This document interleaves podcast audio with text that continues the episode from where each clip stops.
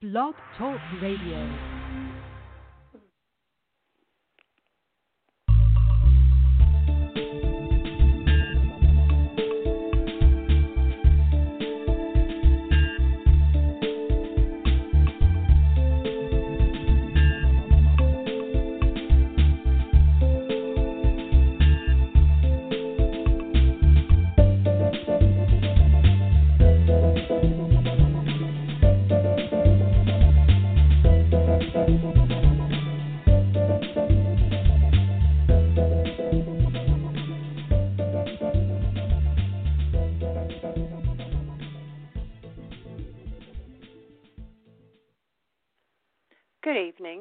Marsha Joiner, your host with Betrayed by Hospice, with our producer Marti Oakley. I do these shows to warn people about the dangers of hospice because my mom was a victim and was murdered by a hospice in Georgia in 2017, and I don't want anybody else to go through the pain that our family went through. My reason is to warn unsuspecting people that hospice is no longer the organization that provides only compassionate care. Most hospices prey on the most vulnerable people, the elderly and the disabled. They show up at hospitals and miraculously know that a person has been in the hospital a couple or three times that year. And they tell the patient and the family, they go to them very concerned and say, You don't want to have to have to keep coming back to the hospital when you need to help or go to your doctor's office. We can come to your home, provide you support, send in a nurse to check on your vitals, provide assistance to the caregiver, bring you meals, do a little bit of light housekeeping. They make you think they are so concerned about you as a person that they want to help, and it won't cost you a dime. Why? Because they're going to be paid by Medicare and Medicaid, even if they're considered nonprofit. They are profiting from die, from people dying under their fake care. Providing medical care to the elderly is costly, and it is determined that these people are not considered viable to society. But to their family, most of their family, their value is we love them and we want them to live, and until it is their time to die, not be drugged, starved, dehydrated to a painful death. But again, it's cheaper to put them in a coma and euthanize them. I know it sounds horrible, but that is indeed what is happening today and has been for many years. Archbishop Fulton J. Sheen states the refusal to take sides on great moral issues is in itself a decision. It is a silent acquiescence to evil. The tragedy of our time is that those who still believe in honesty lack fire and conviction, while those who believe in dishonesty are full of passionate conviction. Which will you choose to be? I've made my choice. I continue to talk out and let people know what's going on. Tonight, I don't believe I need an introduction for my co host, Marti Oakley. Marti has been producing shows for over 12 years to educate the public about many issues that others do not want to talk about and they do not want our listeners to hear. Topics such as horses being abused, dialysis, guardianship of the elderly and disabled, and the biggest betrayal of the healthcare system, hospice. Tonight, she joins me in discussing hospice criminal acts against our loved ones. In case anybody is under the impression that Marti receives a huge paycheck for producing these shows, let me dispel that. There is no paycheck for her or the host, and in fact, Marti pays for airtime on her own because it is that important to her to get the truth out. So, Marti, chime in here with me and let's get busy talking. We've got lots of topics to go over. Yes, we do. Yes, we do. Uh, I think that is. Uh, there's so many of us out here, Marsha. There's other shows, you know, that are covering the topics we do. Um, I think the more voices, the better. It's really easy to disparage someone if they're the only voice in the in the theater if you know what i'm saying so i always welcome new shows and other people you know i i guest on other people's shows they come on mine uh, just kind of help self promote each other And then, of course, we depend on social media. We get regularly censored, wiped out, you know, kicked off the board. Right. Uh, you know, they they don't want this out there. You're supposed to believe that this whole system, this whole hospice thing, hospital doctor thing, is you know all about humanity and taking care of people. And at one time, it may have been to some degree, but when you look at the history of this entire sector, this this whole healthcare sector, it has a really insidious history of things they have done to people while they experimented on them, um, while they did horrendous things to them to see what the outcome would be. Why they tested medications and vaccines on them, and they don't care. They don't care whose life is ruined as long as it isn't theirs. And so, you know, when you're dealing with these kind of people, you have to expect the worst and anticipate it being even worse than that. Because usually what's behind all of this is something so ugly that it's hard for the average person to even grasp what you're talking about. And a lot of people, and I think you've found this too, Marsha, when faced with the truth, and we always come with documentation, resource, not something off of somebody's blog or something somebody just said, but with actual documentation, they get really upset. And I think the reason they do is the reason they become so angry is because now they're not safe in their little hidey hole anymore. They can't deny that it's true. They can't write you off as a conspiracy theorist.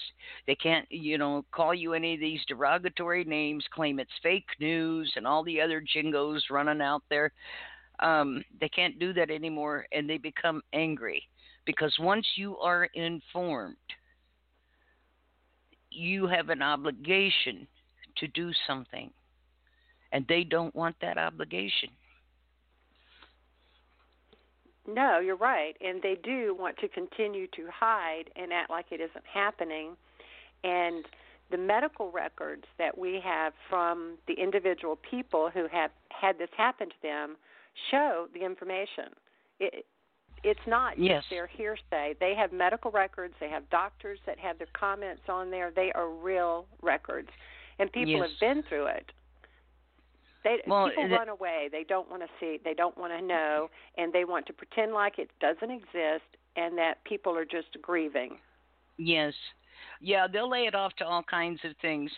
Uh, the, any anything that will allow them to excuse themselves from having to stand up, having to speak out.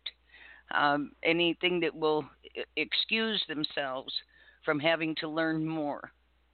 Um, they they will do they will attack you viciously. They will attack the people who brought the story to you. Um, they will do all kinds of things. And of course, the ultimate is, uh, which is falling on its face because it backfired on them so badly, was uh, the fake news. Oh, that's fake news. Everything, anybody put, oh, that's fake news. Fake news. Uh, well, the fake news is on your TV. Now, anytime you need to get a fill up on that, just turn on the cable news cha- stations. There's all the fake news there that you cannot possibly handle for a day. Um, you get all the news they want you to know just the way they want you to know it. And generally, you walk away not knowing anything. So, people like you and I, um, Tanya, uh, Arlene, who does dialysis, uh, people like us, we we are different. We are different. We know the problems. We talk about the problems. We expose what's actually going on, and of course, that upsets a lot of people. And uh, for those of you, you know what I have found, Marsha, it like in the guardianship issue, and I'm I was guilty of it myself. The first story I ever heard about it was Sarah Harvey about her husband Gary, and I always tell everybody if you don't like me being on there, blame Sarah Harvey because she's the one that got me off on this. Um, but you know, oh, you must have done something wrong. Well, you must have misunderstood something. Well, you and I, you know, we all find these excuses when we don't want to face something. But these same people, Marsha, when they get hit with this stuff, and eventually they do, on one level, whether it's hospice, it's guardianship, dialysis, you know, public corruption, whatever it is. They're the first ones to come screaming at you at the top of their lungs, acting like you didn't warn them. And what am I going to do, me, about what's happening to them? I mm-hmm. take care of it for me. Yeah, yeah, fix this for me. And um, there's things we can do. There are things we can't, as you know. And right. the best we can do is try to warn people. You listen or don't. It's up to you. Uh, but that's the best we can do. And try to motivate people to get up and fight back. And fighting exactly. back does not mean picking up a gun or doing anything stupid like that, but to confront the people doing this that set this into place and get it stopped. And um, well, and the other thing I think that is incredibly important is if you have the opportunity to be listening to these shows or any of the other ones, do the research and don't wait until you're in a situation where yourself or your loved one is in a hospital when hospice comes marching in to give you a candy store and say how great we are. Do your research now, and we provide lots of links that we can give you, people's names, organizations that you can go to to get legal counsel. There, you know, I mean, there are a lot of them, but if you don't listen and you don't know and you don't share the information, then people remain ignorant. Well, and, and you're do. right. If you tell somebody, if you tell somebody this is what happened, then you know, uh, some people will say, "Well, it's hospice. What did you expect?" Well, I didn't expect them to murder my mother. And right. when they say it's hospice, obviously they were dying, and that's what they do. Everybody mm-hmm. that goes into hospice is not terminally ill. Right. And that right. people don't seem to understand that. There are, you know, eligibilities to get in, but because you have COPD or congestive heart failure, or you know dementia.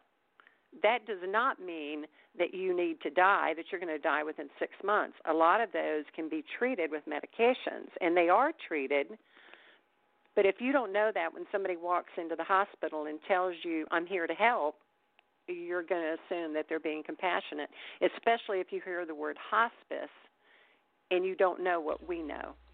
Right.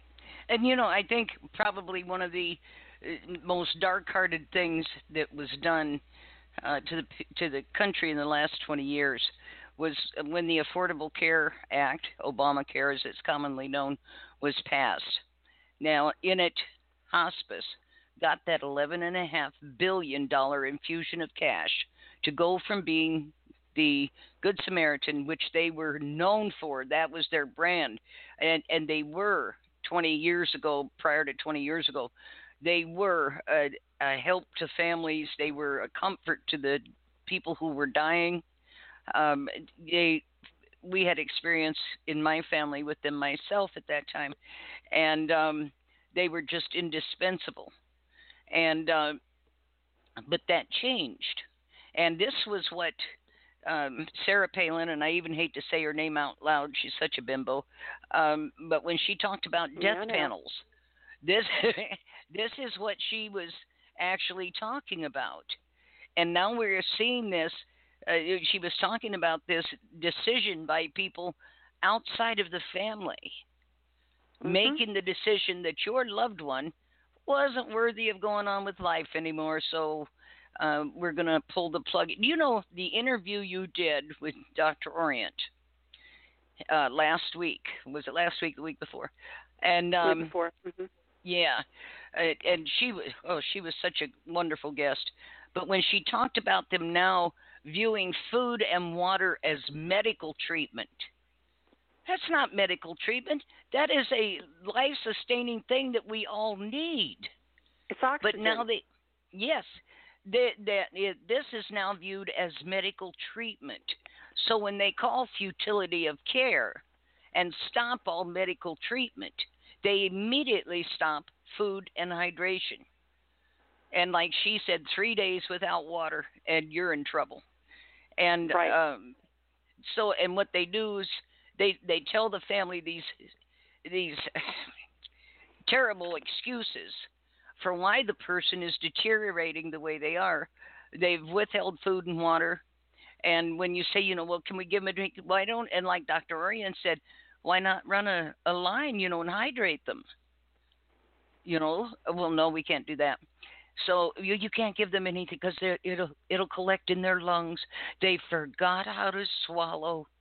They didn't forget how to swallow. You drugged them up so bad that they can't. They can't. So even well, at that point, can't. if that were that were true, Marsha, why aren't they running a line for hydration? This is a simple thing. Well, why they don't they mind doing coming it? in with an injection because at that point they can't swallow. They can't take their regular medicine for congestive heart failure or Mhm. for uh, liver failure or you know renal. They can't continue to take any medication or goodness, just their regular vitamins. They can't take that, but they can certainly make sure that they get in the Ativan, the morphine, the fentanyl, the Seroquel. Oh yes, They're Yep. certainly going to get that into them. Yes, and and I think that uh, when I saw the description uh, of what happens to people who are deprived of water, what actually happens in the body, and this hardening of the tongue and esophagus, and the swelling, and which has got to be painful, and and the esophagus actually swells shut. That's why they can't swallow. But like I say, if you ran a line for hydration, stop the drugging, that would stop it. See, they tell people, oh, they they for, they forgot how to swallow because they have dementia. What? And you know, it's so stupid on its face, yet they deliver these lines as if it came from the mouth of God, and you should just believe that. But, But I, I still, yes, But I still go back to. Go ahead. Well, I was just going to say, most pace, cases, people believe that is true because you're still under this illusion that hospice is compassionate, they care about you, and they Yep. know what they're talking about. They give you a book, a pamphlet when you're in there. You start reading that, and it shows you the signs of dying. Mhm. And the signs of dying are what your loved one is experiencing. And you don't know any different, even though Right. the, yes, they are signs of dying, but it's because they're drugging them, they're putting them into a coma, they're not having food or hydration, and they are dying, but not Yes. because they're dying of a disease. Right. They're dying because of what they are doing to them or withholding from them. And Right. this, the idea, Marsha, in all of this, whether it's guardianship, hospice, dialysis, whatever it is, I am becoming more concerned by the day of the number of people from these establishments, the hospital, hospice, dialysis, guardianship, who are willing to participate knowingly in the ending of someone else's life and the suffering they are causing.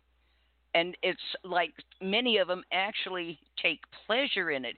I am becoming afraid of the number of these. If I don't know if they're sociopaths, if they're psychopaths, what they are, but where did all of these people come from? These are this is like a predator race, and they mm-hmm. how how in the world do you go to work every day and know that you are going to cause so much pain and misery and ultimately take someone else's life and collect a paycheck and go home with the excuse that well I've got a family to take care of. We all do. But I'm not going to kill you to do it.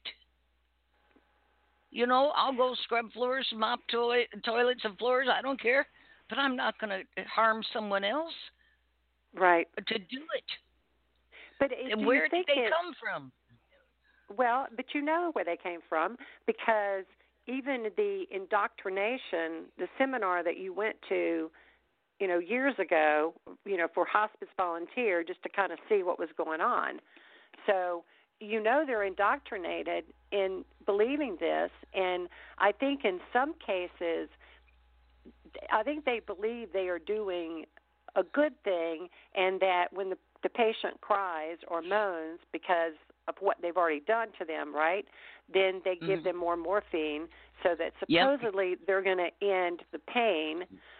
But just giving somebody morphine is not ending their pain because you're creating so much pain Yep. because of the dehydration and they cry out from, and you give them more Ativan so they can't cry and then you Yep. give them more morphine if they do and Uh-huh. it, it's just cyclical and it, it is sickening that they either believe they're doing the right thing or they are sociopaths. Exactly. I'm- well, and the thing, the thing is with that morphine, what morphine does in these large doses is it starts shutting the lungs down, so that they can't inflate and deflate deflate on a reflexive basis like they would just like swallowing. It does the same thing to the lungs. So um, this is what happened. That that orientation you talked about, I went to. It's when they first made were making the changes to hospice, and I was curious of what exactly this would. Why were they getting all this money? I couldn't see the government doing this, you know, being this magnanimous and providing, you know, this kind of thing to anyone. Uh, you know, without there being a catch, just knowing what I do about government. And so I drove all the way to the Twin Cities for this uh, orientation. And I thought if this turns out to be a good deal, I'd like to be a hospice worker. You know, I'd like to be somebody who went in and just, you know, comforted people, helped with whatever I could, and so on. And I listened to all of this for more than an hour.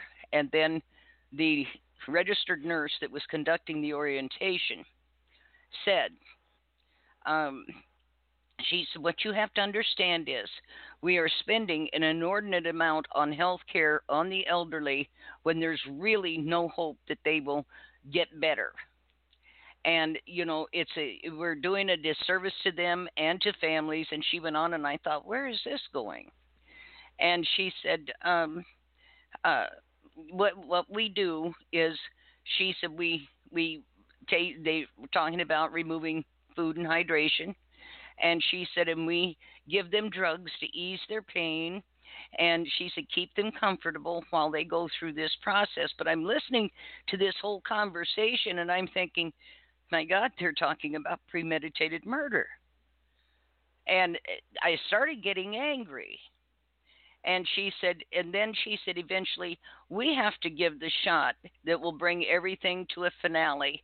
And she said, you know, and give everyone relief, including the patient.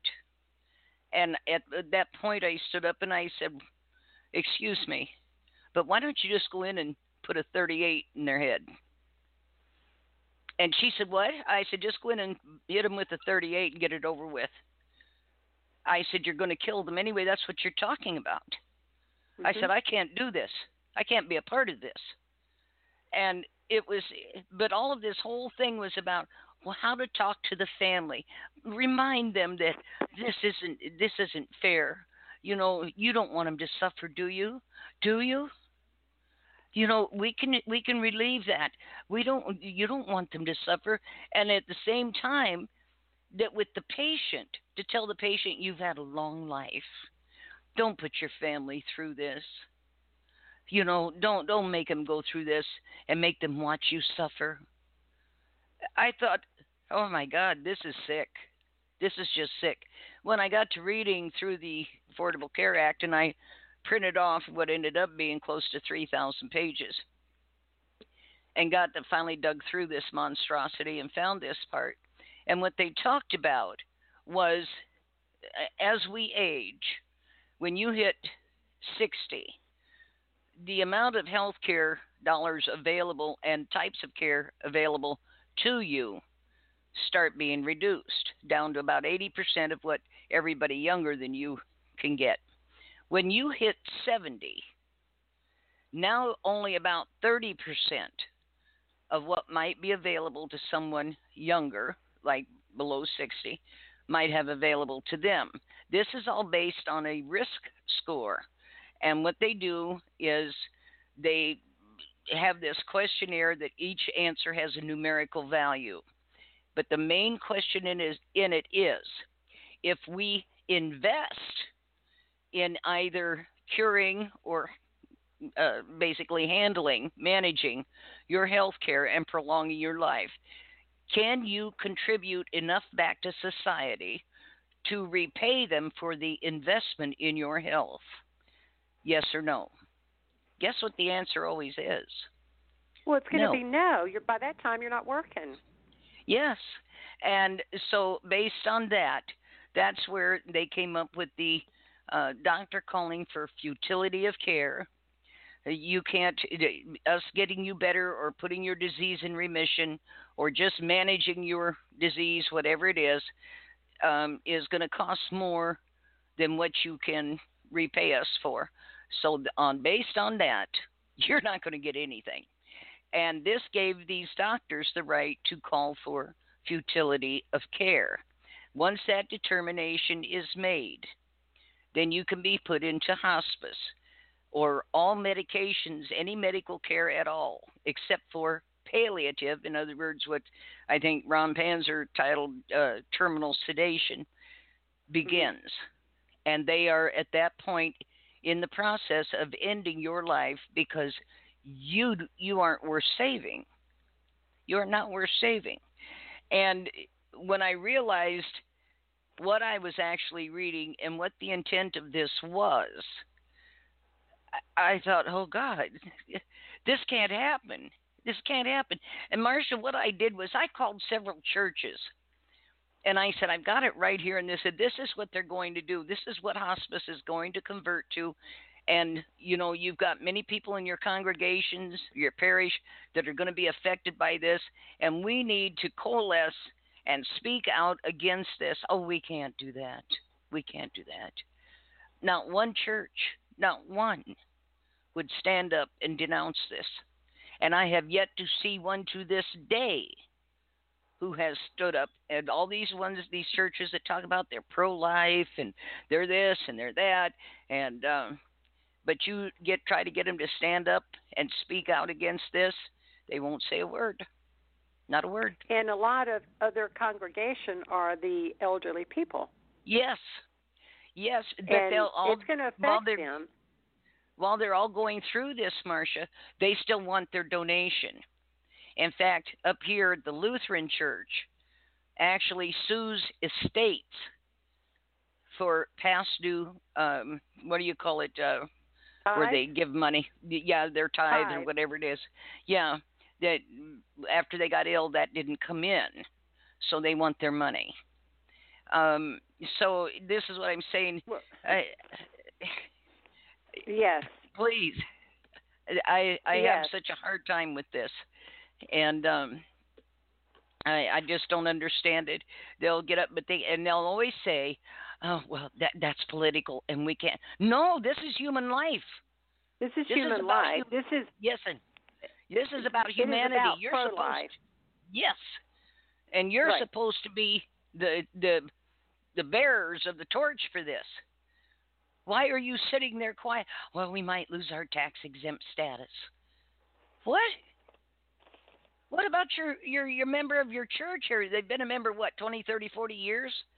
Well they've got the family. People. yeah. Yeah. So this um, kind of a segue into um, the Affordable Care Act and them, Mm. you know, infusing eleven million dollars into that. They now billion. have billion a with a b eleven billion.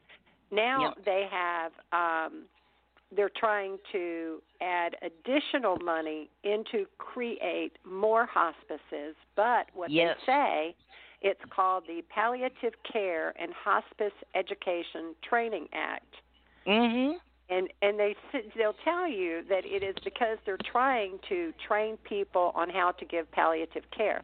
Well, what does that mean? That means how do we kill people, and Yes. how do we do it quicker, better, and you know, so that now many of us are talking up about it. I Mhm. don't know if part of their little portion there is to shut us down. Maybe that's why we've been having problems with Blog Talk. I don't know. you know, maybe they've gotten to them. But if people do not stand up and go to their congressmen and their senators and continue to say, no, no, we do not want this bill to be passed, because it will infuse money and there will be many more hospices popping up because this is a money making business for these people. Oh yes, There is yes, per each um, hospice person that comes in, they are given an aggregate cap of twenty nine thousand two hundred and five dollars, which mm-hmm. usually covers ar- around six months. But say that one person comes in and they only live ten days, or somebody else comes in and is eight months, and somebody else is two months. It all works out to be the number of patients times that $29,000 figure. yes, This is a lucrative business. And if you're not feeding them, you're not hydrating them, you're not giving them their medication, and all you're doing is giving them opioids and antipsychotics, and you don't have to worry about having really good nurses hanging around at in the evening shift or during the day shift because if you walk down the halls, these people are in a coma and Mhm. they're dying. And if you're going to their house, they're getting paid less money if you go to someone's house than if they are in the facility and getting continuous care. yes. But they, so you can send anybody in there with them. That person doesn't even have to, you know, make ten dollars an hour because you're going to make a lot of money for that in for the person that your patient. Right. So well, and that's just making. Uh, Well, and Marsha, just like you, of these. yeah, yeah, they're they're. This is one of the uh, very cost efficient operation because you're not having to feed them or hydrate them. You're, Mhm. you're providing minimal care at best. You've got the like you say, you've got them drugged up. They're not doing anything. They're in a coma. They've got a they've got a Yes. catheter in them, so you don't have Yep. to get up and take them to the bathroom. You don't have Yep. to give them a bath. You don't have to do anything but just walk by Wait. and stick another syringe And- into them and wait, and that's it. and wait. And yes, it is actually a sure- morgue for the living. Yep. it, it it's horrible and i'm sure that when in the case like my mom's when we had my dad was there my sister was there my niece was there and my two puppies were there day in day out we did not leave mom's side and i'm sure because we kept going to them and you know trying to you know we would take just a little bit of water and put it on her tongue and you know rub her throat to get her to try to drink of course it did not take long till we weren't able to even do that. But i'm sure Right. we were a thorn in their side. And Yes. reading the medical records they said daughters refused to leave the mother alone and let the medication work. They keep trying to stimulate her. They Mhm. won't let, they refuse to let us give her something for pain. They won't let us move her over. You know we want to do a suppository but they won't let us do that because they say that it will hurt and they won't let Mhm. us do it but in other parts of the records they say daughters refuse to let us give her pain medicine Mhm. and you know so we fought every way that we knew how but we were ignorant right. I don't want our listeners to be ignorant. And I No. think if you've had it happen to you and you know it, I think it's like you said, it's an obligation to warn Yes. other people not to go And to- this. And to stand up and do something about it. Um, that that part too about being there with her constantly. You have a right if you are family. If someone is in hospice or in the hospital, they cannot force you to leave. You can stay there 24 hours a day. They cannot force you to leave. And um, you have a right to stay there with them, look after them. And one of the things that they'll do right towards the end is after they've left this person lying on their back most times, they will come in and turn them on their side. The Mhm. reason they do this is is because it causes tremendous pain at this point. It also compromises their lungs, which makes their breathing much worse. And they say we need to give him something for pain, but they caused it. They're ready to get Right. that person out of there. And so there there's little things that they do. The other thing is to, when they're going to load them up with a big bunch of this crap, they'll ask you to leave the room because they're going to change the bed or they're going to do this or they're go- and they've actually got several syringes with them and they're going to it's it the amount of drugs they pump into these people to keep them quiet uh to to make matters worse is just astonishing and like i say marsha where do these sick people come from? I know somebody had directed me at one point to a page on Facebook, and it was hospice nurses and just regular nurses that were on there talking. They were laughing, and one of them mm-hmm. said, "Whenever one of them, these old people give me any trouble, I always say to them, "You want to ride on the van? Ativan." And Ativan mm-hmm. is is a terrible, terrible, terrible drug. Something I found out, Marsha, in digging around. I found this out actually about a year and a half ago. When with elderly people, if they start showing signs of confusion and forgetfulness, and you know what I'm you know what I'm talking about. Um, yeah, I do that all the time. Yeah, yeah. well, the first thing you want to do is check their B12 levels because in most elderly people it's critically low. And B12 injections will bring them up out of this. Now, that doesn't mean they're going to have a total recovery if they're actually moving into dementia. But a lot of times, what is diagnosed as early onset dementia is actually a B12 deficiency, but they won't treat that they'll give you drugs. Well, no, and at that point, you're not getting anything. Right. And yet the matters get worse. The memory gets worse. The confusion gets worse. And the doctor says, "See, I told you they have dementia." And what they find out, and you can ask, did you did you check the B12 levels? Well, that's not necessary. Yeah, I would like their B12 level checked. Well, you don't want to waste money. I check their B12 level. Well, we did blood work, but we didn't check check their B12 level and virtually every time it is deficient, critically deficient. Well, you know, adding it now isn't going to uh, make things any better. Yes, it will. Uh, it might be slow progress, but it'll be slow. It'll be progress, and so you get that B12 up. And like I say, this doesn't mean you're going to have a miraculous cure. It does not mean that, but it will cause an improvement and that what you think they're losing that is happening at a rapid especially if what's happening and appears to be happening very rapidly. Mm-hmm. you know like overnight. It, check that b12 level. And don't use a pill. Don't give them a b12 pill because they'll only get about 20% of what's in that pill by the time it goes through their system. You want to use a sublingual a liquid b12 and give it to them every day and things will improve. Like I say, it's not a miracle cure, mm-hmm. but a lot of times it is the underlying cause of what's beginning to happen. So but this is okay. This is not necessarily someone that's in hospice at that point. This is in general. This right? is in general, but even in, in hospice, they will not check the B12 level because no, well, they um, don't. At that point, their whole purpose is to hasten your death. But with yes. that, let me add that you have the right if you know and that's one thing you want to have power of attorney health power of attorney over your loved one whether it be your mm-hmm. parent your husband your child or whatever. There needs to be official documents drawn up and you don't have to go pay for them you can get a sample on the internet. Just do some research and have that notarized you know go down to your bank or somewhere have that notarized and you have the right to remove them from the drugs. And if you yes. go in and you notice all of a sudden within 24 hours that your loved one, you know, find out what drugs are you giving them, and you they should tell you that before they give it to them, but they're not going to. No. But when you find it out, you need to do your research on it, and and we've got. Mm-hmm. Tons of information on the drugs uh, not to take, but you have the right to take them off of that and have them mm-hmm. instead of giving them morphine, oxycodone or you know give them Tylenol 3 if they're genuinely in pain.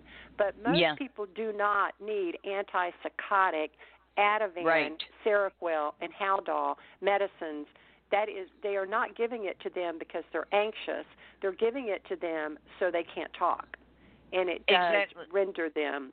So you can tell them take them off of the drugs eh, you know we'll deal with the pain you can have them moved to a hospital to get fluid in their systems uh, to get an IV, you have the right to demand this, and you can take them out of hospice and say, "I want them. Rem- I decline hospice." Put it in writing, say it Mm-hmm. verbally, mm-hmm. have it recorded verbally. Get your loved one out if you feel that they are putting them into a coma, and you know your loved one is not actively dying. Right. I, I think one of the other really horrendous parts of this is that at any point, that person in hospice, any doctor, this was underlined and bolted, any doctor, they can call a doctor in Egypt, can call for a DNR end of life. That has never seen that patient, has no access to them, never will see them, hasn't seen their files. They just have to say yes. Um, DNR, do not resuscitate. Uh, cease all medical care. See, any doctor, any doctor. I had to read that probably 30 times before I, I, my mind would accept that. And but what if it, what if you have a medical power of attorney that says under no circumstances are you not to resuscitate me? If, well, if they're if that's what they've got, uh, you know, in their living will, then that's that's their wish. That's their decision. Uh, that isn't someone who doesn't know them, hasn't seen them, or these disinterested hospice workers who get paid right. by the number of bodies they shoot through there every month. Um, that's a whole different thing. If someone has in advance made that choice themselves, that if uh, you know I get to this point and I'm unconscious or I have a heart attack or you know whatever happens, I'm not to be resuscitated. Let me go. That's their choice, Marsha. Well, but the, it, you're right, except that what happens is when you sign a DNR, they don't make any move whatsoever to bring you right. back. Right. So the problem is, you know, with me, I specifically state I want you to do everything possible, bring me back. Because yeah. that way, you know, if your heart stops beating and you know they try to bring your heart back, if my heart stops beating, they're not going to get it back. I, it, you know, so I want to be resuscitated if something Yeah. happens. But if Right. you sign a DNR, then you just put yourself in a position where you're saying it's okay, go ahead, you can kill me, and and they'll do that it, for Whether- failure to thrive just because you lost weight or you know for any reason. So I- personally, I recommend people not sign it. And let me say that if you are, there are circumstances where someone is dying from cancer or from a disease. They know they're dying. They are in a great deal of pain. They're they they are terminally ill, and they want something to keep them from being in pain. I this is not what we're talking about. I No. I think that everybody has the right to say, you know, I know that my time is here, you know, I'm dying from cancer and I want medication so that I don't feel pain. But you need to understand and your family understand that once they start giving you this morphine, and it doesn't mean you need to give me give that person Ativan, but once you start getting the morphine that they're not going to be able to talk, so go ahead and say your goodbyes now. That's a Yes. consensual Yes. I'm ready to go. That is not what we are discussing. We are discussing Right. stealth euthanasia. It's done Yep. in front of you under the guise of compassionate care, taking care of you. That's what we're discussing here. So I don't want anybody Exactly. to think that we're Yeah. saying no, if you're dying of cancer, you shouldn't go in there. Well, I'm not making that moral decision for anybody. Me. We're talking about stealth euthanasia, somebody who is not actively dying, they are not terminal, and you are hastening their death with horribly cruel drugs and Yes, lying to the I have- family. I have an email here. Somebody said, um, basically calling us conspiracy theorists. Uh, and uh, here's the thing here: uh, you can send all the ugly emails you want, but you're you're talking out of the wrong end. We we are not Mhm. saying don't help people who are in excruciating pain. We know cancer can be extraordinarily painful. So can many other diseases. Right. But what we are saying is just because, or even in the absence of these things, someone has gotten older than the government would like them to be and has decided that they have no value left. And you have to, if, people have to understand that the population of this country, and I'm not talking about any other country because the same way in many others, but in this country, we are viewed as commodities, as a government product and we are bought, sold, and traded as products. Um, in the guardianship, uh, in the child custody cases, uh, where they snatch these kids, and you know that's a whole other topic. But the same thing at work: the buying and selling of human beings. That's what we're talking about. As far as our government goes, they Social Security have now retitled it and called it a federal entitlement to drive home to the public and people who are too ignorant to know the difference that this is not an entitlement. This was an investment program that continues and was doing quite well taking care of itself and the people who were claimants with a Who huge yes yes Right. and I paid into that for more than 50 years now that is not an entitlement that is a Mm-mm. return on my investment and you hear people screaming Ponzi scheme. Oh, that's a Pon- your insurance company is a Ponzi scheme, but you don't uh, scream about that. But we invested in this just for this time in our lives to make sure we were not a burden on our families, that we were not a burden on society, that we had an investment building over all those years of working that would allow us to continue to live independently and with some level of comfort when we hit old age. But our own government now owes Social Security $4.5 trillion in surplus funds and principal that they have stolen from us and used to wage these wars. Um, they've used it for other things. Obamacare, $716 billion taken from Medicare to get Obamacare up and running. And then another 17 billion to keep it going. We are paying for all of this. They have no way to pay it back. They never intended to pay the money back. And Well, so the only other thing is to reduce benefits and reduce the number of beneficiaries. And they are doing that through hospice at a right. rate that is just staggering. They well, are it's getting a breach rid of of a it. contract. Yes. You made a contract when you started working, and they said they would do this, and you said you would do this. And now they Mhm. have taken those funds and dispersed them to people who never paid them in and to all of the other things that you're talking about. Yes. Yes. Right. And so they they're trying to get rid of us. This is referred to, Marsha, as an intra governmental debt.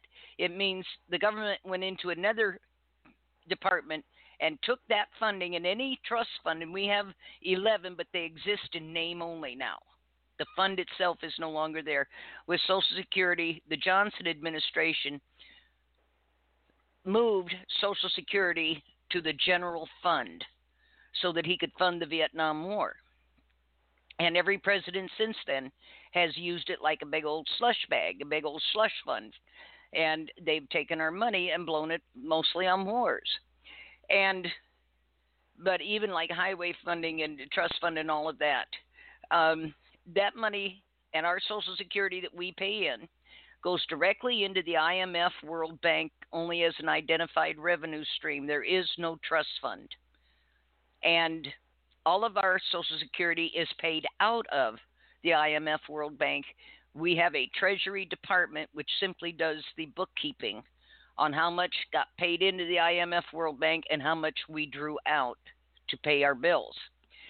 Um, so this idea that there is some big fund sitting somewhere with Social Security written on it is a fallacy. But this is a, a an intragovernmental debt that they have no intention and no way of paying back.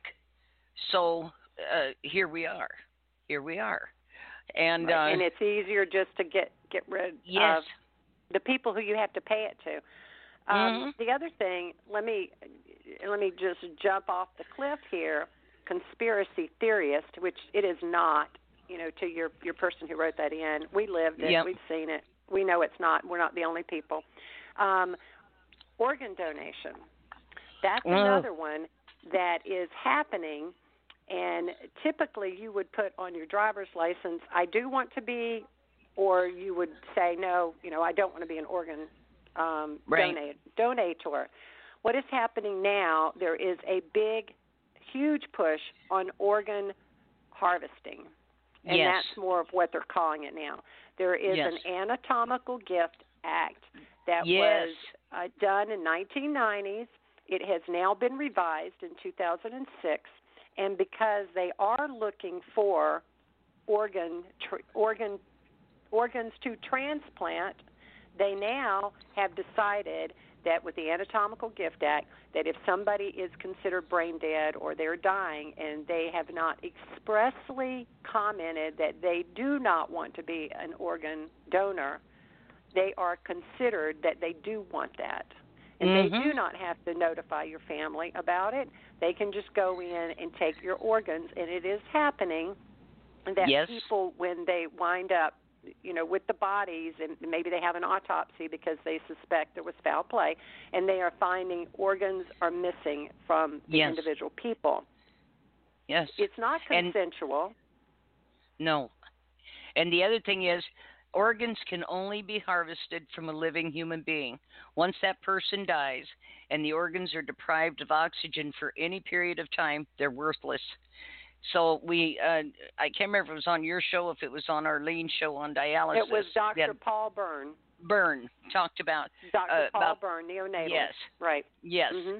And he talked about the fact that these people are alive and they aren't given an anesthetic. They are given a paralytic so that they can't move or scream, but they are alive and they can feel everything as they begin dissecting them and removing their organs and uh, reading more about this, doctors talked about he's seeing tears coming out of people's eyes as they were cut open.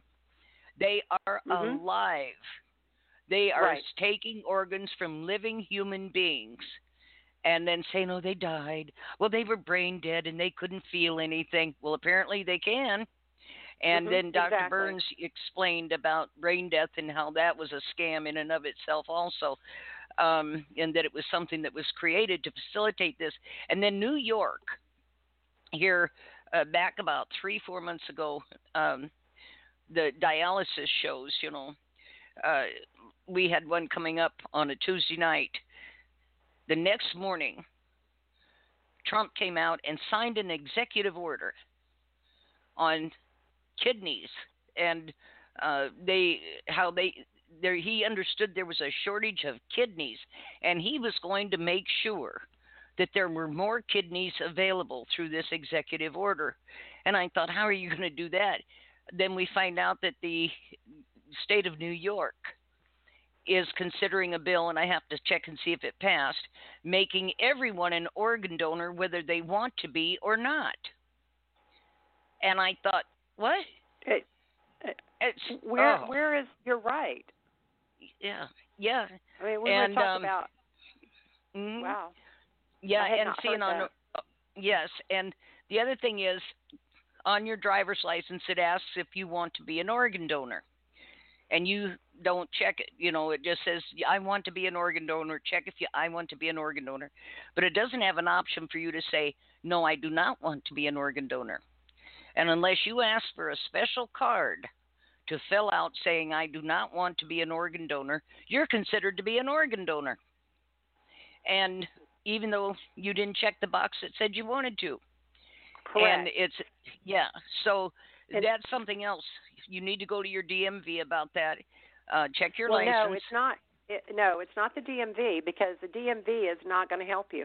Um, if you go to um, Dr. Paul Burns, he's a neonatalist. I'm going to look up his at his website now. But at his website, they have a. If you first when you pull it up, it's going to come up and it's going to say, "I want to be an organ donor" or "I don't," and the form is there, and that's where you need to fill that form out and Okay. put it with your Okay. driver's license and keep that with your driver's license okay. and have it um, notarized. I, I got Mhm. all of that stuff notar- notarized. Mhm. Yeah, that's a good idea. And it's something I found out about notaries too. I didn't know this. Did you know an actual legal notary is your signature with your thumbprint next to it? That's did an not. actual Yes. That is the actual notary. That seal is considered a fiction, and that notarized statement can be discarded. But if your signature is on there with your thumbprint next to it, that is considered a legal notarized document because your your thumbprint is unique to you. And um, I found that out here recently, and I had no idea that that served as a legal notify notary. Huh, that's and interesting. Uh, yeah, so well, I guess just they they would know that. That I mean, you could Yeah. put your thumbprint on there whether you were alive or not. Um, this his website is www.lifeguardianfoundation.org, and that Okay. is they have the document there that you can fill out that you keep with your driver's license that says I do not want to be an organ donor. Um, the test you were talking about, if you're in a motor, say a motorcycle accident, and they determine that you're brain dead, they will run a test, and it's called an apnea test, not to be confused with a sleep apnea test. But the apnea test actually cuts off oxygen from your brain for 10 minutes. And per Dr. Byrne, that will cause your brain to swell because of no oxygen, and then they can say, "See, look, the brain is swelled. There is no activity, and they just caused you a whole lot of problem." And then they can Mhm. convince the family that that person is brain dead, and we need to take their organs. Oh wow! And there So- again, you have these people doing this. What? What doctor? You, you know, we were talking with Doctor Orient before the show last week, and uh, you know, and talking about all that's that's going on. And I go back again to that meeting we had it, uh, down here about six months ago uh, with all those elderly people, and I'm sitting there listening to people talking about being terrified of their doctors, being absolutely horrified at the thought of having to go to the hospital. And the main reason being that with their doctors, that their doctors mocked them, screamed at them, made fun of them, uh, berated them for not wanting to take these medications that would cause more problems than they ever thought of fixing if they fixed anything. Um, that they were terrified of going in the hospital for fear they would never come home. Uh, that they knew too many people that went in for simple things and never returned home, and they find out later they're dead. And you know how did that happen? Um, but the idea that we have reached a point in time where we cannot trust our doctors. We cannot, and I have what I think is a very good doctor, but I cannot see her. I don't see her, but maybe twice a year. if She's lucky. Every time she's trying to push these medications off on me that I don't want. I don't have high blood pressure, diabetes, any of that stuff. We need preventative. No, we don't. Uh, well, I just don't know what the home office is going to say. They're going to want to know why I didn't put you. I'm the home office isn't in control of my health care. I am. Mhm. Right. You need to get over that. I don't care what they think. This isn't about them. It's about me. And I said, uh, you know, maybe you need to go out on your own, uh, unless you know this is okay with you. And and we're seeing more doctors doing this, breaking away from these um, uh, cooperatives, if you want to call them that, these centralized medical systems that they become a part of, and we we're seeing more of them breaking away because they don't want to. And these are doctors I would go to, and they have all their prices posted for you to see on everything. They discourage the use of medications that you don't need, and Mhm. um, you know, and these are the kind of doctors we need. But in general, what I heard in that meeting from those people, the idea that people would be afraid of having to go to the doctor. One woman said, she said, I, I live in terror of getting really seriously ill because where would I go? Where they're going to help me? They're not going to help me. They're going to try and get rid of me. And I thought, oh my God, how did we get here? How But did we get right. here? Yes. Uh, Yes. And sadly, she's right. Yeah. And e- you know, even Dr. Orient, when I was asking her, she's you know i said is there a place that we can go and we can look and find doctors who are pro life and don't want to harm their patient they actually believe in the hippocratic oath sadly no there is not no i mean no. you you have to question your doctor and you know talk to them if find out if they're a pro life doctor if this happened what would you do in this case and the right. medications i know my dad takes losartan and there's been recalls on that five times in this yep. year. And it's like what? And it's because of the way that it's being manufactured in China. Why mm-hmm. is China uh, manufacturing our drugs and putting them together? Why are we doing that? China is making most of our drugs, particularly if they are generic versions, because the pharmaceutical companies here um, won't uh, they won't come down on their prices we we as Americans are being gouged so badly on these medications. And when they were questioned about it, their response was, "Well, somebody has to pay for this." You know, we we they act like they footed the bill for developing the medication. They get a dollar for dollar tax credit for every dollar spent on research and development. They get a total write off what the hell did it cost you? Nothing. And yet mm-hmm. you're making billions at statin drugs, which have caused massive numbers of heart attacks and strokes, especially in elderly people. They did this by lowering the cholesterol levels, and that's another thing I want to talk about here. Your brain needs cholesterol. It is bathed in cholesterol. It nourishes the brain when you artificially reduce it to these these arbitrary levels, you're basically starving the brain. And you will see signs of dementia. That is your brain beginning to shrink and harden for lack of nourishment, which is cholesterol. So, what did statin drugs do? They artificially reduced this cholesterol down. And who were we targeting first and foremost? Older people that we said their cholesterol was too high and it should be down below 100. At that point, your brain is being starved to death. And this is this is and I got all this stuff from Johns Hopkins, the Mayo, uh, the University of Minnesota, um, the FDA. At some points, I don't go to people's blogs and websites. Uh, I go to the people who know. Um, here, about two years ago, Marsha, as an example, Johns Hopkins came out with a report on cancer, and it said that more than 2.2 million people in the last 10 years had been diagnosed with cancer that never had it, most especially women with breast cancer.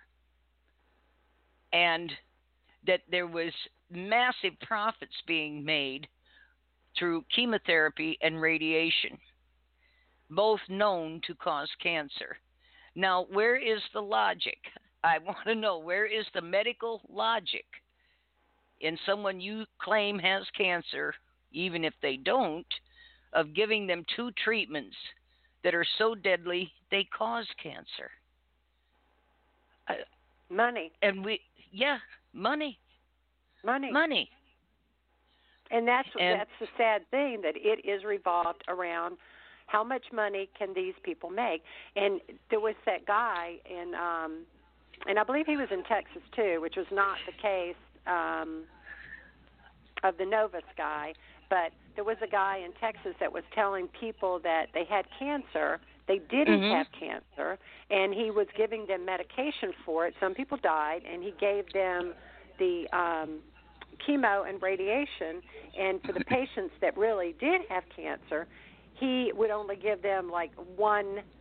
Um, I'm not real familiar with with the drugs, but you know, one bag of or, or mm-hmm. you know, one portion of the chemo because mm-hmm. he didn't want to do one and a half because he would have to open up another thing and it was wasting. So he would not give them as much as they needed while he was giving other people the treatment and they were getting sick and losing their hair and I mean horrible mm-hmm. things happening. They didn't even have cancer. Right. It, right. And, and, and this this happened. Is, yes. And there again, go back to Medicare.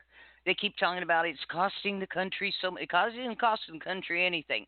There again, we funded, we funded Medicare, but the medical industry is bilking it annually out of somewhere between 30 to 60 billion dollars in unnecessary treatments, medications, padded bills, uh, services never rendered, but they claimed they did, at 30 to 60 billion annually by these people that we are supposed to look at as some sort of uh, savior in the community.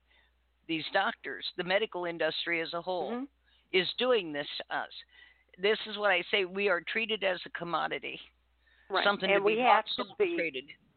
Yep. you have to research everything and you have to verify you cannot trust what you're being told. Um, exactly. the situation with Novus, the uh, Frisco, Texas case, between Mhm. July 2012 and September 2015, Novus billed Medicare and Medicaid more than 60 million for fraudulent hospice services. Oh my God. And they were doing that and they were putting people in who did not qualify to be put under hospice. And this Yep. was um, the doctor who was saying um, C- uh, the CEO wasn't the doctor, it was the CEO, Bradley Harris, and he was sending text to the nurses and saying that person needs to go bye bye. Oh and my God. In one text, he said, "I told this chick if she would just give her one milliliter of Ativan and turn her, she would die." Yep. Another text, an explicitive curse word. Uh, the woman is still alive. I need some boots on the ground. After a Oh, patient Lord. died, he texted, "Nice work." Another text, "You need to make this patient go bye-bye." At least four occasions, the affidavit says Harris instructed nurses to administer overdoses to patients who had been on hospice care for too long. In one incident, he allegedly texted a nurse to dispatch a lingerer by increasing the patient's medication dosage to approximately four times the maximum allowed. Oh my God. So it's, I mean, this goes on. This is not conspiracy. That case Yeah. will go to trial in the spring of 2020. Um, the other, the other case, Dr. Husel in Columbus, Ohio, at Mount Carmel Health System, is charged with killing 25 patients with overdoses of fentanyl, and it wasn't considered an overdose. The, the dose was between 500 and 2,000 micrograms. The fentanyl is 100 times stronger than morphine, 50 Oh, times God. stronger than heroin. And 500 milligrams, they were given my mother 100 milligrams, and she was in a coma. That alone would have killed her. That we had her taken off of morphine and Ativan for over 24 hours, thinking that's what was causing her to be in the coma, not knowing that Right. fentanyl was what it what what it is. Yeah. Um, so she wasn't out of the coma, and they talked us into putting her back on morphine. See, look, she's in pain and she's still lethargic, so it's not, you know, it's not the morphine. It, and we didn't know. We did, they convinced us she at that point was in pain. But this doctor knew what he was doing, and his court his case goes in spring of 2020 for that. But they fired 23 nurses, pharmacists, and managers, but they're not being prosecuted. oh. Oh. But well. this guy knew what he was doing, and he's got an attorney that's going to fight for him and is going to say he was just trying to help his patients. They were going to die anyway, and he was trying to help them be from keep them out of pain. No, he Right. wasn't. For whatever reason, he's as sick as the people that put Clorox in a needle and inject, you know, patients and kill patients that way. Which, by the way, that has happened too. So these Yes. are not conspiracies. These are actual No. cases, and Mhm. and they're tremendous in the numbers of people they're killing. And these are only the ones that have been reported, and Yes. that someone's listened. The case um, has added to a roster of nearly 150 medical providers that have been accused of killing or assaulting multiple patients since 1970 only 30 have been convicted in the United States. And again, those are the ones that they actually go after. How about Yeah. my mom? How about Yeah. Lisa's dad? How about Yes. Liz's husband? Jackie's Yep. husband? Uh, Yep. Terry's husband. I mean, how about all these Yes. people that lost loved ones? Yep. Patricia's dad. I mean, all of those people, they tried reporting it and nobody would listen. Just like your email, it's a conspiracy. It's not a conspiracy. We watched our loved ones die horribly. We have the medical records, we've reviewed them. There are other groups of people out there that also know Hospice Patients Alliance. It, They've Mhm. been reporting it since 1998. This is happening, and if people do not wake up and see what is going on, it will happen to you or your loved one. Exactly. I care about my loved one and my friends, and and I tell anybody I have the opportunity. I tell strangers all the time. I see them at doctors' offices. I see them at you know drugstores, grocery stores, walking around my neighborhood, at my church. If I have the opportunity, I take time to spend to tell somebody. Not because Yep. it does anything for me other than me warning somebody else. That's it. And you, well, you know, and the thing is, Marsha, um, you, you, what you do, you do out of care and concern and compassion, and just knowing that this is such an egregious thing to have happening. And I, I get really tired of people saying, well, well, you know, it was their time to go anyway, and well, you know, it's all in God's hands. No, it's not. It's in the hands of Mhm. those nurses and those doctors. That's who's dictating who's going to live and who's going to die. And this is this, you know, like I say, people become angry. And as far as being called, I've got several emails here saying we sound like conspiracy theorists. A conspiracy care. theorist, I don't either. A conspiracy theorist, the word theorist makes the assumption that I am talking about something that is conspiratorial. There is a conspiracy to get rid of, of as many elderly people or terminally ill people as quickly as possible. Yes, there is. But it is not a theory. A theory uh, is an assumption that we think something's happening, but we can't prove it. We don't have any proof. We are buried in mountains of documentation. Absolutely. This is not a theory. This is a fact. We don't have to Right. make things up or make baseless assumptions. We have the documents. Why would we? Yeah. Why would you go on air? Why would I go on air? Why would I do the research that I do and and just climb through, you know, the internet and spend hours and hours and talking to people who have been through this and who are just devastated by watching their loved one die. I mean, they're Right. just horrified by it and I mean, it is gut-wrenching and they have dreams. I have dreams Yeah. nightmares. Why would we go through that? I mean, because we get a kick out of it, because Yeah. we get a paycheck for coming on air, not. I mean, what Not. would be the purpose? not. Right. What would be the purpose of us bringing all this up for notoriety, uh, for attention? Exactly what? I, I can Yeah. assure you, I could spend a whole lot more time working on my house, in my yard, doing fun things than spending the time that I do spend doing the research that I do and it it is gut wrenching and, and I kind of find somebody calling me a conspiracy theorist theorist uh, very rude and insensitive. I know what Well, I went it- through. It is. It. This was a term coined by the CIA to marginalize and discredit people who were um, revealing things the government did not want you to know. It was a way to uh, diminish them and uh, Mhm. to mock them and make fun of them. So you're simply playing into the game. It was like the people that screamed fake news. Everything was fake news. I don't care what it was. That's fake news. Fake news. Um, that backfired on mainstream media really bad when it became apparent they are the purveyors of fake news. So you don't see Mhm. so much of the oh that's fake news stuff anymore. Uh, thank Mhm. God, I, I get so tired of that stuff.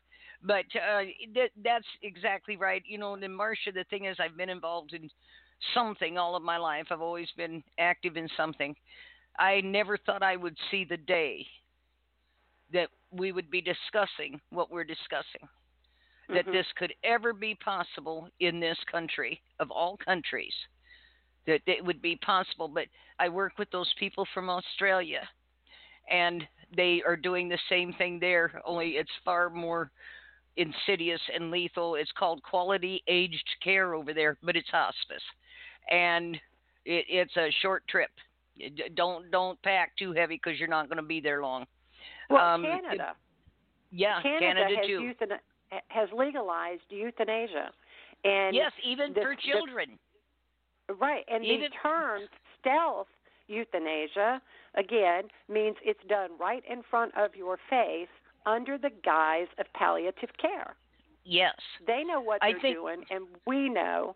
And Yeah. why main media? The the thing is, occasionally you'll hear, you know, Tucker Carlson or somebody come on air and say just a few words about it, but they'll never go into depth. The Washington No. Post had about six or seven different articles on it over a period of months, and they spelled it out. Interestingly enough, that reporter no longer is there. Why? Because Darn. people do not want you to tell about what is going on. They want Right. to keep it undercover, and I don't know if those people are nurses that you know Mhm. hospice nurses, and they want to believe that they're not doing that. Um, but the public needs to know about this, and you know I know we have you know one of our followers on our Facebook group, Murdered by Hospice, that has banners out in her front yard and she talks about it and of course she's been threatened i i worry about her safety often but she talks about it and she's not going to be quiet because her dad was murdered she saw it and Mhm. she's just devastated by it and she you know she wants justice now whether or not we'll get any justice is beyond me Right. but we're not going to quit talking about it and we're Right. not going to let people continue to do it without trying to warn people that it's happening so they can try to save their loved ones. Right. I think in and that's in your what interviews, it's about. I'm going to save in- my loved ones. yes, I'm sorry. in all the interviews you've done, and I think it was maybe the third or fourth show in, the lady I I cried listening to this woman talk about what had happened to her husband, and she made a remark that absolutely has hung with me. They were killing him right in front of me, and I didn't know that that's what they were doing till it was over. hmm And I have to live with that every day. They did it right in front of me. Well, And and in in that case, and, and it was Jackie, but in that particular case, they were making her give him the drugs. yes, and they were saying, well, you know, he's in pain, and you need to do this, and because they had given her a comfort pack, a kit in a refrigerator, and she was doing it because she thought that's what she should do, and she Yes. tried to have him hospice revoked, took him to the emergency room, and they had said that he was overdosing, and they didn't do anything about it, and she tried Oh, revoking hospice, and it didn't work. yeah, And at that It- point, I think you know he, he was pretty far gone. But yeah. yes, people are devastated by what what happened in trying to save their loved ones. It's Well, It's that's horrible. just it. And they trust these people. We've grown up being told we can trust these people. And there was a time when I was younger, I believe you could. But that has all changed. We cannot trust anyone at the hospital, at the doctor's office. Um, and I want to say something again to people. When you enter the hospital, like for admissions, or you go to your doctor's office, and they want you to sign that little electronic box out there saying you agree to allow them to treat you. Tell them to print off that doc because they always have the monitor screen faced away from you so you can't see it. Print that off and uh, so I can read it. Well, it's just a standard form. Well, good. There should be no problem then. Print me one off. I'll sign it in hard copy. Well, you need to just sign it. and no, print one off. What you need to look for in there is the word biologics. And if it says you agreed to the use of biologics, we do not vaccinate. Um, cross that word out uh, and put no, I do not agree to biologics. Biologics can be the administration of multiple vaccines that maybe you don't want. In my case, no, I do not. To the use of experimental blood, blood um, uh, work, uh, it can it can be any number of things that you don't want to be a part of, and so you need to to make sure you read that document and you don't sign something, sign away your rights, or expose yourself. The same thing when you go in the hospital. They will ask you the same thing. Just sign as a standard form for admission. Well, print it off and I'll sign it.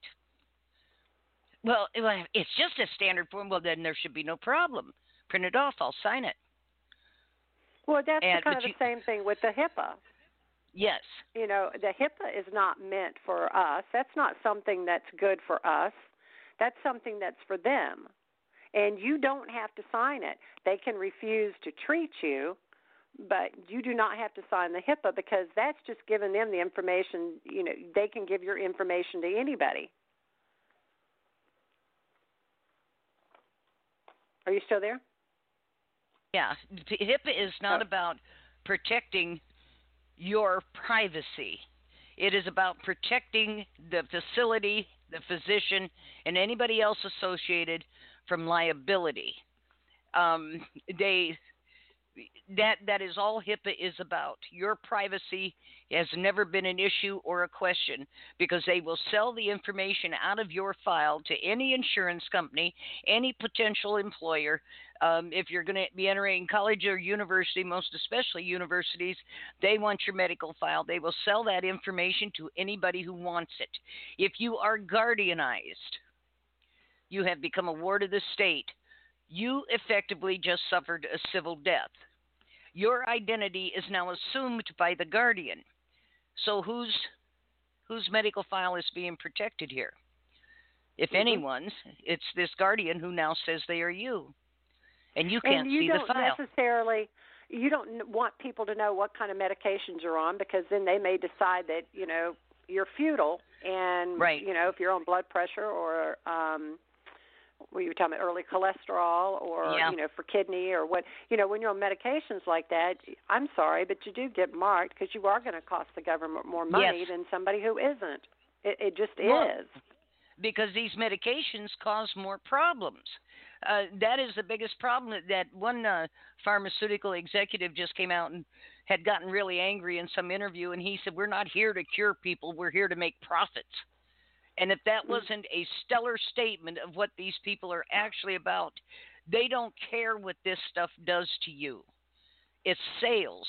Um, the statin drugs. Right. Statin drugs, the reason they increase heart attack and stroke is they deplete the magnesium from your system. Your heart, when they talk about electrolytes, they are talking about mostly magnesium. If your heart does not have enough magnesium, it can't beat. So, what do these drugs do? They deplete the magnesium in your system, they bind to the calcium in your bones, and they're excreted out of the body. So, you've reduced calcium, potassium, and magnesium. Now, I'm not a doctor. I'm not trying to pretend like I'm a doctor. This is all readily available from the manufacturers themselves. And there's a book out research called Yes, and there's a book Mhm. out called um, Statin Drugs: How They Kill You One Cell at a Time. And it is written by two doctors, and they deplete. And what happens is when your heart can't beat, what happens? You have a heart attack. And uh, Dr. Uh, Gifford, who was the head of psychiatry for the Air Force for many years, said in an interview here several years ago with me many people who come into the emergency room in the throes of a heart attack could have that reversed immediately with an infusion of magnesium, but they won't give it to them. There's no money in that. He said they'll let these people go ahead and have the heart attack and then put them on all these drugs when all they actually needed was magnesium. And so this thing about keeping your electrolytes up, this this is directly related to your heart. But what do statins do? It depletes the magnesium from your system. But they didn't tell anybody. So what they found was, and it is the most profitable drug ever put on the market. Fifty-four and, and it's billion. the one most used. It, Yes. it's the one that is most used. Yes, also. And yeah. Yes, and they know that it causes heart attacks and strokes over this depletion of magnesium and other elements, but mostly the magnesium, and yet they push them on every damn especially elderly person. They can get well they were old.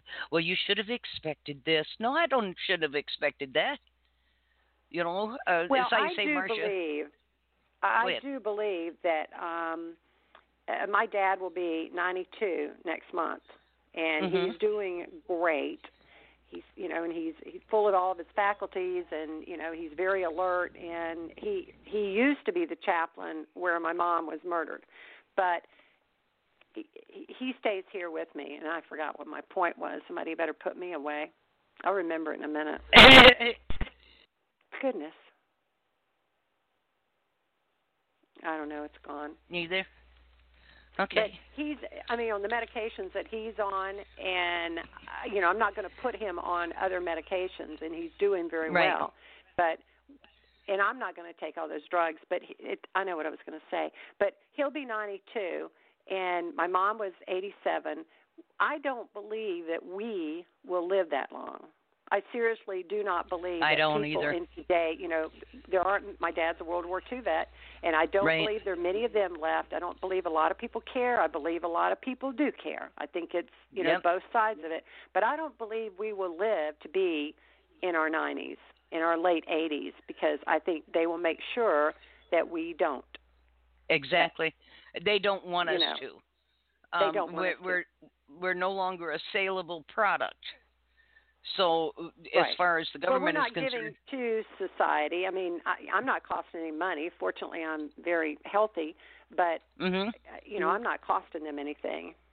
Well, then but you know, Marsha, that's like with me at my age. When I look at other people my age, and they're always talking about how bad they feel, you know, they just tell you, you know, oh, they just feel uh, and and my doctor put me on it. How many medications are you taking? Well, I take six in the morning and six more in the afternoon. And it, well, gee, I wonder why you don't feel good. Mm-hmm. Look at what you're putting in your body. Yeah. Well, right. my doctor said I have to take it. No, you don't have to take that. But I don't say anything more than that. Um, you know, if you want to chunk those pills, you go right ahead on.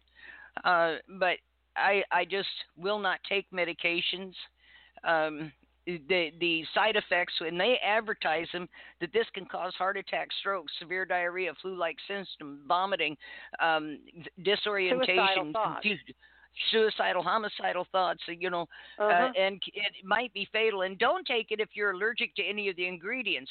We're not going to tell you what the ingredients are, but don't take it if you. Uh, but this can kill you. No, I'm not taking right. that. no. Yeah, well, and that's no. me. I, I mean, I, I take my vitamins, but um, mm-hmm. I know we only have a couple of minutes. I wanted to go over a couple of um, websites real quickly here in case we have listeners that are interested in doing research. There are organizations out there um, like the talk show that we're doing here that are very supportive, and that is www.hospicepatients.org.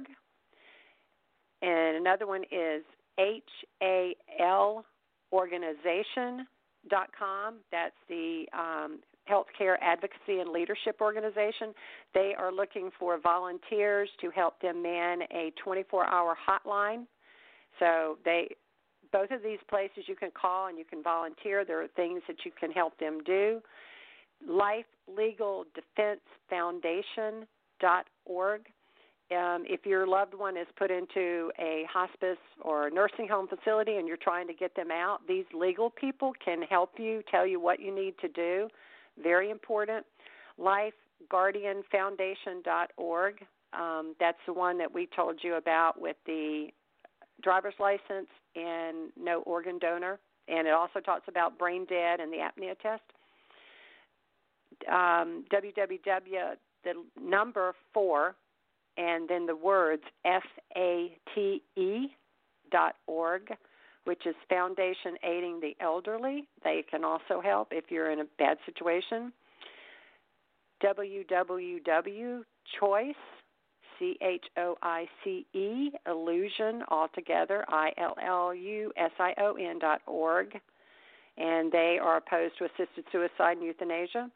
Then there is www dot E P C C dot C A. That is Euthanasia Prevention Coalition. Um, AAPSonline.org is the Association of American Physicians and Surgeons. There is another one, um, www.califeadvocates, all one word, dot org, California Right to Life. There is, um, if you want to find out more about the 10 day law in Texas, www.texasrighttolife.com. And that we didn't go over, but there is a 10 day law in Texas. Marti, you want to cover that for a sec?